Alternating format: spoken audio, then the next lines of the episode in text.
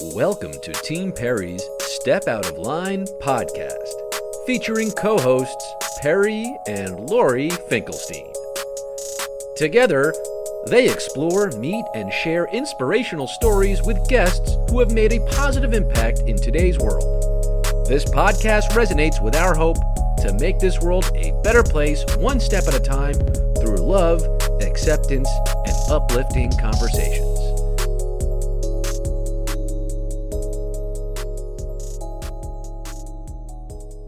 I've always was an entertainer, and I was working in Orlando, Florida at the time, and I was a DJ and MC, and I was doing all these things with my life. One day, I was doing a commercial for Harry Potter and the, the theme park ride at Universal Studios, and one of the producers came to me because I was, you know, backstage being myself, and one of the producers came to me and said, "Hey, you should go out." And try to be the warm up guy for Family Feud. They're having auditions tomorrow. I had no idea what a warm up guy was to the point where I had to Google warm up guy. And so uh, I Googled it. I figured out it was kind of like a pre host. And I went in completely out of my element. This was this is not. I, I mean, at the time, I didn't know what this was, and I went into that audition. Uh, backstory: They usually don't audition for this role, but because they had moved Family Feud to Florida, uh, they were looking for talent. They they let me audition. I did not get it. I was not the guy who got it. I was actually the runner up. But come down to Showtime, uh, the guy who originally they picked couldn't do the first week. I went in and knocked the doors off that bad boy, and I've been a warm up guy ever since. Many years later, after been doing Family Feud for a while, I've been a Universal Studios about 20 years. But Steve Harvey, who I was working for at the time, moved all his shows to Chicago a city that I have never been to, and actually, to be honest with you, I had heard nothing but bad things about. And so I left my wife at the time and my one and a half year old son stayed in Orlando while I went to go live in Chicago for a year by myself just to make sure that this worked. that It all worked out. And here we are many moves later. And uh, met you guys while I'm doing Kelly Clarkson.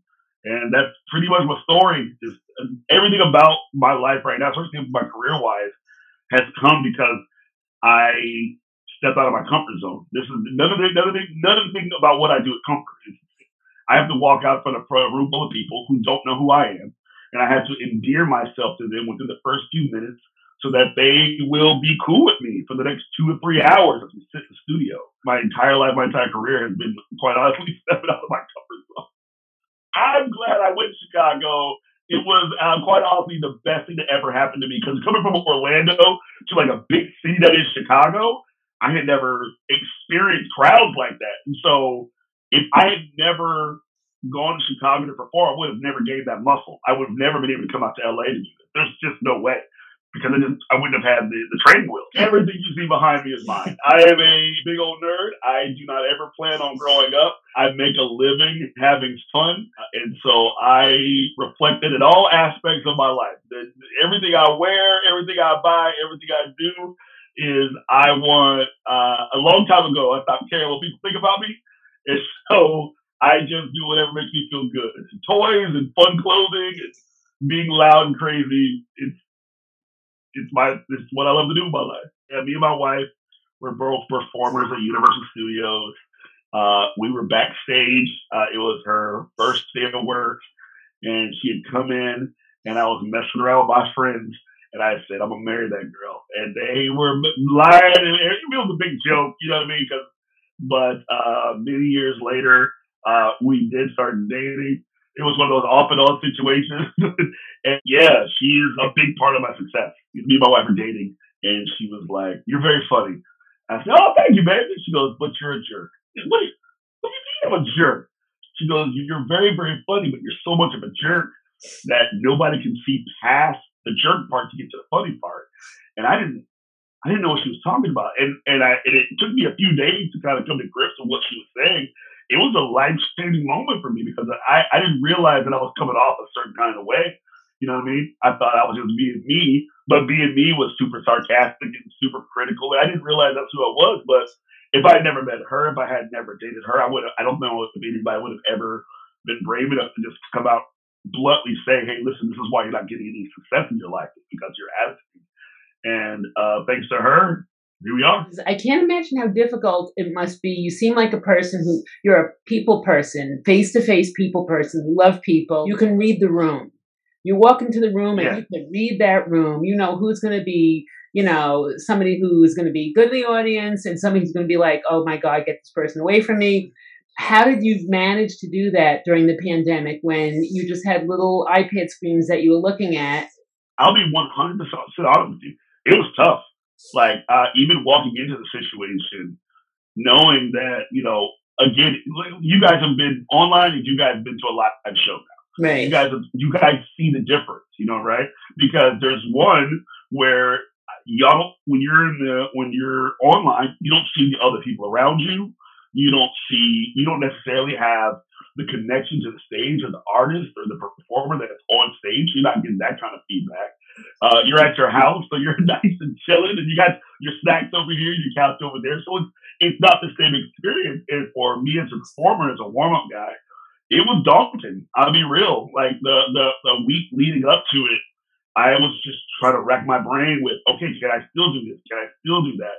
Will they respond to this? Will they respond to this? Thankfully, um, everybody who who was willing to come on the, the live streams were pretty cool. Everybody who logged in wanted to be there. So it ended up being a much more positive situation than I thought it was going to be but yeah, no, it was it was a little tough. I I, I mean, no bones about it. It was probably one of the tougher things I've done as a warm up guy. Literally trying to figure out, hey, there are 40 people on Zoom screen that I have to entertain.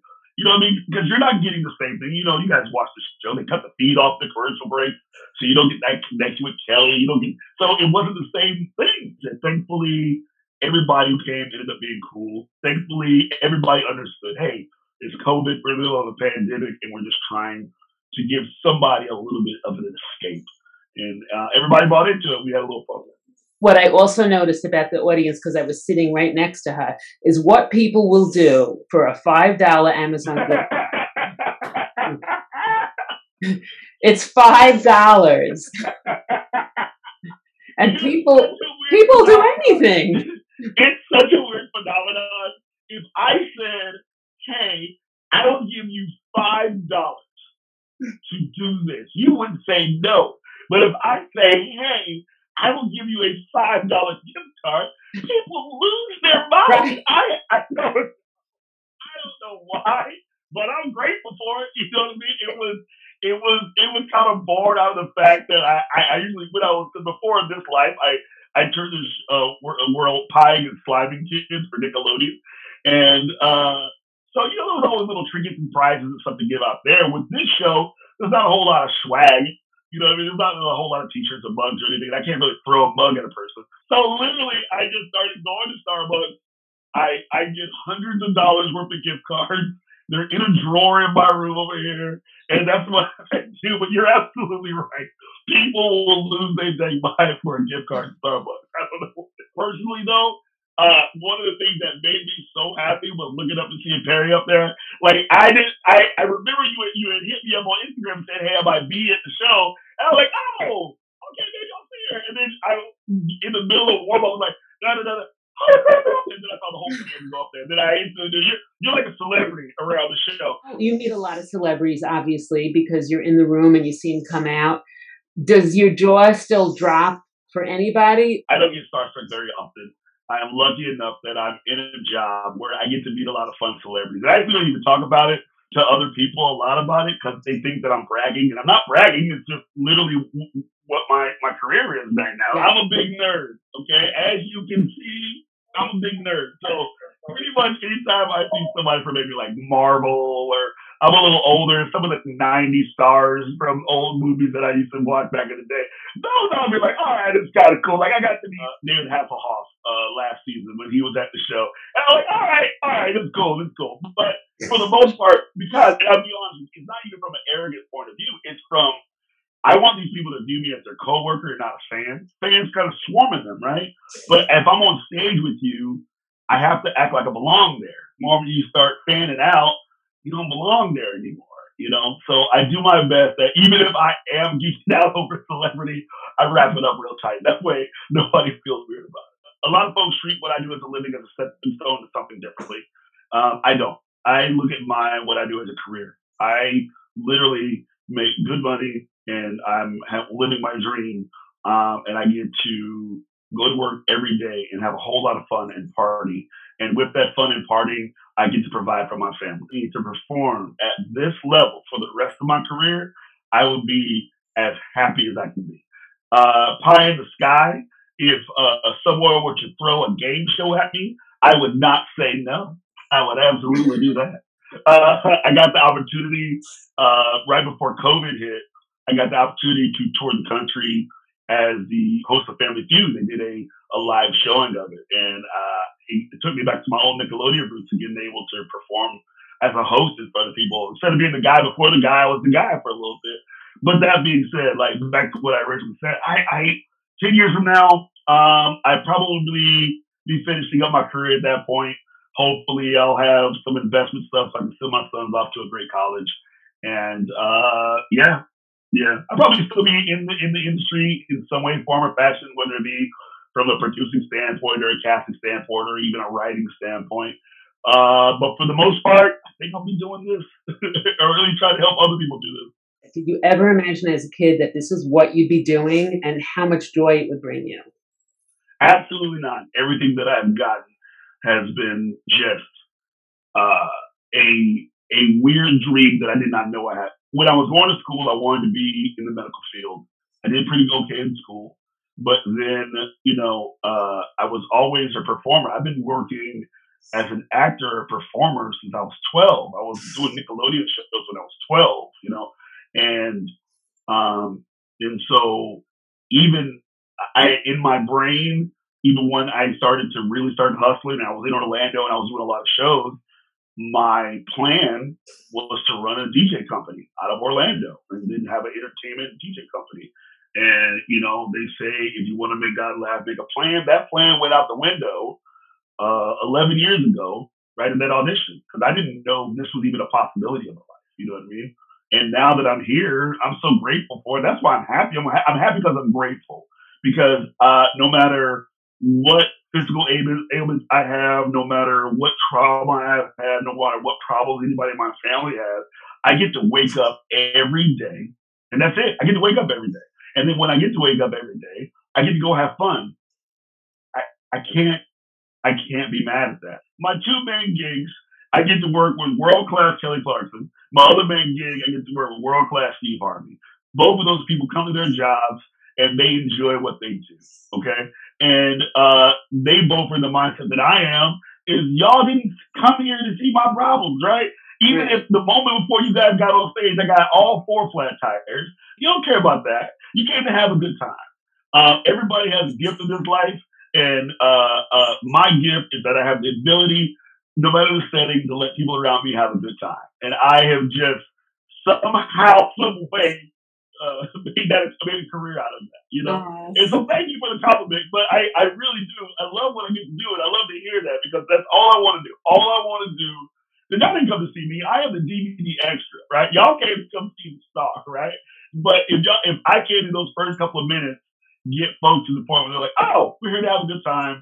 It's not going to be some stuffy thing. This is not going to be a board meeting. This is going to be fun. Then I've done my job correctly. That's all I want to do is make people have a good time. That's it. How do you keep up your energy? Five hour energy shot and B12. But uh, that's just to get me going. That's how I get going during the day. Uh, but I've always been kind of naturally energetic, much to my parents' chagrin when right. I was younger, because I was the hyperactive kid that the teachers called the parents. Oh, especially my father is uh, my whole family is military, and so he went to military schools. And so when you have these very straight laced military schools, and I am the class clown, and it did not work out very well growing up. I was smart, I was doing my work, but that was the time I was getting done so fast, and then here comes the show. And then I have two sons and my oldest son is very you know quiet, like my wife is. My youngest son is every cup of coffee I've ever had.